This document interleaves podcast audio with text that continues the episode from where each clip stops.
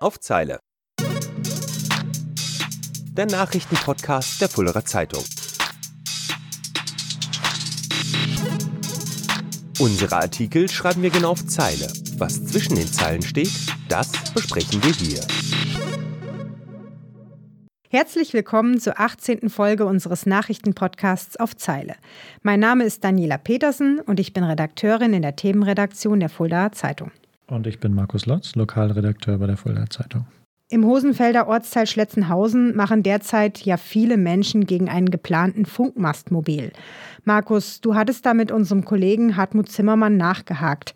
Was ist denn dort genau geplant? Ja, der Mobilfunkanbieter Vodafone möchte gerne die Erreichbarkeit an dieser Stelle ein bisschen verbessern. Das bedeutet im unterversorgten Gebiet im Bereich ungefähr Schletzenhausen bis zum Ortseingang von Hosenfeld. Deswegen hat Vodafone das Unternehmen Vantage Towers damit beauftragt, dort einen Funkmast zu bauen. Der wird auf Privatgrundstück gebaut oder soll auf Privatgrundstück gebaut werden, auf einer Fläche von ungefähr 250 Quadratmetern. Der Standort ist ungefähr 500 Meter von Schletzenhausen entfernt, also südlich von Schletzenhausen und 500 Meter nördlich von Hosenfeld, also ungefähr so auf halber Strecke. Er soll ungefähr 50 Meter hoch sein und Vodafone rechnet damit, dass der Standort in der zweiten Jahreshälfte 2024 den Betrieb aufnehmen kann. Also man hat in Schletzenhausen schlechten Empfang und das soll verbessert werden. Im Prinzip freut sich ja eigentlich jeder, wenn, wenn man besseren Handyempfang hat. Aber wo liegt denn da jetzt das Problem? Ja, das Problem ist für viele Menschen die Gesundheit der Leute, die da wohnen.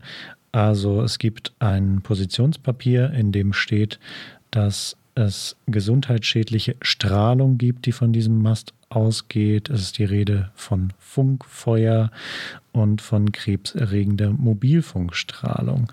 Ein weiterer Kritikpunkt ist, dass keine Rücksicht auf heimische Tierarten genommen wird und dass dieser Mast auch noch das Landschaftsbild verschandelt. Das heißt, durch diese optische Beeinträchtigung würden sich viele Wanderinnen und Wanderer gestört fühlen und würden dann einfach dieses Erholungsgebiet nicht mehr aufsuchen. Mhm. Also wegen dem Mast würden sie dann nicht mehr dort wandern gehen wollen, weil das Genau weil es einfach nicht schön aussieht. Weil es nicht schön aussieht, okay. Und es wird auch noch äh, mit juristischen äh, Konsequenzen tatsächlich gedroht.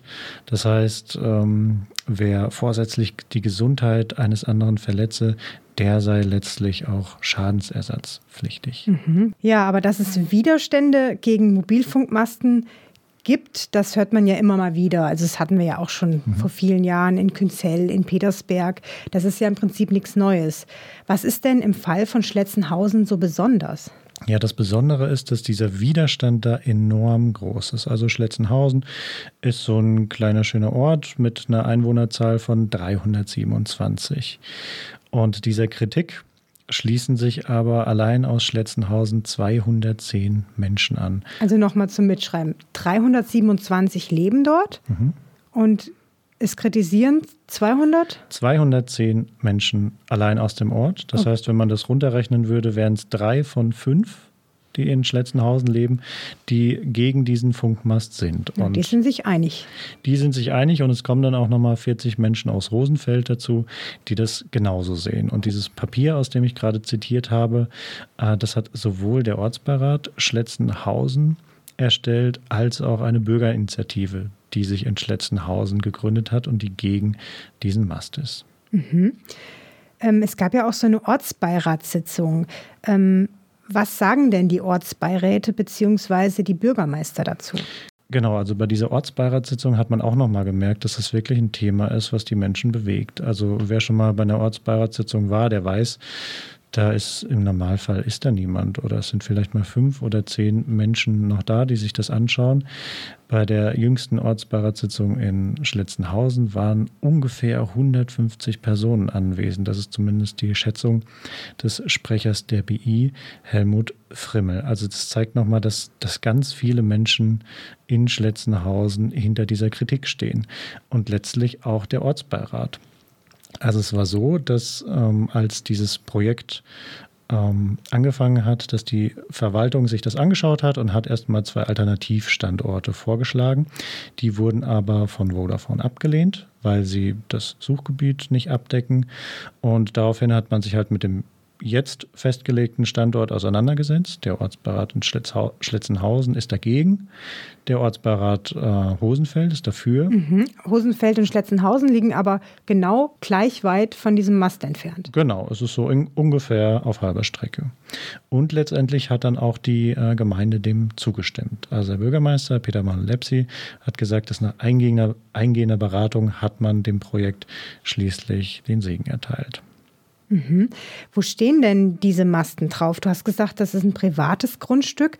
Was sagt denn dieser private Eigentümer dazu? Er stellt sich da ja quasi gegen sein ganzes Dorf. Ja, aber wohl nicht mehr lange. Also ist jetzt die Frage, wie, wie verfährt man da weiter? Und da ist es tatsächlich so, dass der Bürgermeister gesagt hat, naja, die Gemeinde hat da leider keine rechtliche Handhabe, um diesen Standort ähm, abzuwenden. Also eben weil es auf Privatgrundstück gebaut wird. Der Bürgermeister hat auch gesagt, es gibt tatsächlich auch Leute, die ein Interesse an einer besseren Versorgung haben. Also es gibt nicht nur Leute, die den Standort ablehnen, aber solange das halt auf Privatgrundstück ist, ähm, kann die Gemeinde da sozusagen nichts tun. Aber wie du schon gesagt hast, der derjenige, der diesen Standort jetzt zur Verfügung stellt, der Privateigentümer, äh, scheint jetzt einzulenken und äh, ist bestrebt, zusammen mit der BI, dass diese, dass diese Zusage, dass der Mast da gebaut werden kann, wieder zurückgenommen wird. Mhm. Jetzt äh, hatten wir ja viel über ähm, Strahlenbelastung, hast du ja erklärt. Strahlenfeuer oder wie hast du es genannt? Funkfeuer. Funkfeuer, das hört sich ja kriminell an. Ähm, wie ordnet das Bundesamt für Strahlenschutz das Ganze denn ein? Ist 5G wirklich so gefährlich? Nein, also das Bundesamt für Strahlenschutz macht erstmal darauf aufmerksam, dass die Technik, die beim Mobilfunkstandard 5G eingesetzt wird, eigentlich keine grundlegend neue ist. So, und da schaut man sich dann die Forschung an und das Bundesamt stellt fest, dass die einzige wissenschaftlich gesicherte gesundheitsrelevante Wirkung dieser elektromagnetischen Felder des Mobilfunks tatsächlich in einer Gewebeerwärmung zustande kommt. Also das heißt, wenn du dein Handy beim Telefonieren die ganze Zeit an die Wange hältst, dann erwärmt sich deine Haut und das könnte unter Umständen, also es hat auf jeden Fall Einfluss auf dich, mhm. aber jetzt nicht, wenn irgendwo in der Gegend irgendwo ein Mast rumsteht. Okay, also im Prinzip kann ich das selber regulieren, wie gefährlich so ein Handy für mich ist, indem ich einfach nicht so viel telefoniere?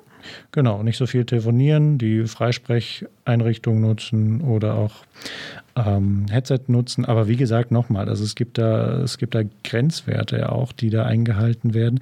Das heißt, eigentlich kann da überhaupt nichts passieren. Also das ist zumindest der Stand der aktuellen Forschung. Hm, ja, wir haben ja auch schon jetzt seit vielen Jahren Handys. Also es ja. würde ja irgendwann mal aufkommen, dass es da ein Problem gäbe, wenn, ja, wenn die Strahlenbelastung wirklich so schlimm wäre. Ja.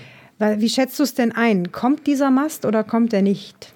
Also wenn jetzt der Privateigentümer sagt, er zieht die Erlaubnis zurück, dann ist halt die Frage, kann er das noch?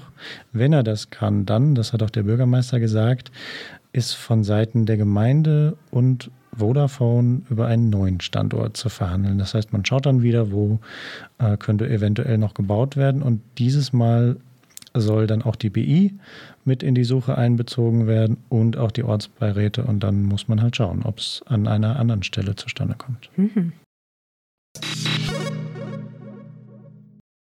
Ärger mit einem Mast haben aber nicht nur die Menschen in Schletzenhausen, auch im Kalbacher Ortsteil Heubach gibt es Probleme. Dort aber nicht mit einem Mast, der gebaut wird, sondern wegen zwei Masten, die schon stehen oder so halb stehen. Was ist da los? Genau, also im Areal am Steiger bei Heubach, das ist ein Ortsteil der Gemeinde Kalbach, ähm, stehen seit mehreren Jahren schon diese Maststümpfe in der Gegend herum, die irgendwann mal Windkraftanlagen werden sollen. Ah, Windkraft. Genau. Allerdings ähm, wurden die nie zu Ende gebaut. Jetzt gibt es aber mehrere Interessenten, die sagen, wir würden gerne bei diesem Areal tätig werden und würden auch wieder gerne Windkraftanlagen bauen. Das zumindest sagt der Bürgermeister Marc Bargus ähm, zu uns auf Nachfrage. Das Problem ist nur, da stehen diese Stümpfe und äh, solange die nicht weg sind, wird es ein bisschen schwierig, da wieder was Neues anzufangen. Wem gehören denn diese Stümpfe und wer hat die da hingestellt? Also das Projekt wurde ursprünglich angestoßen von Holger Schwarz. Das ist der Geschäftsführer der in Gersfeld ansässigen Firma Oktoberwind. Der hat im Jahr 2018 schon die Pläne äh, für zwei Windkraftanlagen mit einer Höhe von ungefähr 149 Meter in der Gemeinde vorgestellt. Die Gemeinde hat darauf nicht ähm, sonderlich erfreut reagiert, hat sogar, nachdem dann der Bescheid aus dem Regierungspräsidium im Februar 2018 kam, Klage eingereicht, ist dann aber gescheitert, sodass der Bau dann losgehen konnte. Allerdings ähm, im Oktober 2019 hat uns dann die Information erreicht, dass der Bau gestoppt wurde. Das heißt, die Bauarbeiten haben aufgehört und es tat sich dann einfach nichts. Mhm. Und seitdem stehen diese unfertigen Windräder darum. Weißt du denn, warum der Bau gestoppt wurde? Nein, das ist die große Frage. Also natürlich ähm, haben wir erstmal nachgefragt bei Herrn Schwarz, was jetzt der Grund dafür ist. Und da war zunächst die Begründung, dass es an technischen Problemen liegt. Das heißt, er verwies auf eine, ich zitiere mal, Synchronisation von Windkraftanlage und Kabeltrasse. Also letztere müssen noch gebaut werden und deswegen wolle man vermeiden, dass die Windkraftanlagen jetzt lange ohne Netzanschluss dastünden. Er hat auf das Jahr 2020 vertröstet und hat aber auch gesagt, wenn wir da erstmal wieder anfangen zu bauen, dann stehen die Dinger innerhalb von drei Wochen. Das geht dann wie im Zeitraffer. Mhm. Aber dazu kam es nie. Tatsächlich hat sich an diesen Masten nie wieder was getan. Und deswegen stehen die jetzt weiterhin in der Gegend rum. Ja, vielleicht ist auch einfach das Geld ausgegangen und deswegen kam es zum Baustopp. Man weiß es nicht, aber jedenfalls äh, war es dann tatsächlich so, dass mit dieser Genehmigung, die das Regierungspräsidium erteilt hat, gleichzeitig auch die Auflage verbunden war, dass diese Windkraftanlagen bis zum 13. September 2021 in Betrieb gehen müssen. Mhm. Der 13. September 2021 ist verstrichen, ohne dass das passiert ist und damit ist dann auch die Frist ausgelaufen. Was bedeutet das denn, wenn so eine Frist des RP ausläuft? Also wenn die Frist ausläuft, dann hat der Investor theoretisch noch die Möglichkeit zu sagen, ich würde diese, ich würde das gerne verlängern wollen. Er muss dann zwar gewichtige Gründe dafür anführen, aber er hatte noch die Möglichkeit, das sozusagen noch rauszuzögern.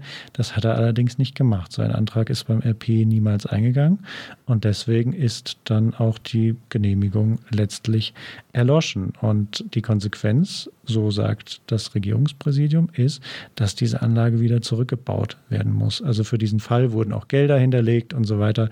Also das ist rein technisch kein Problem.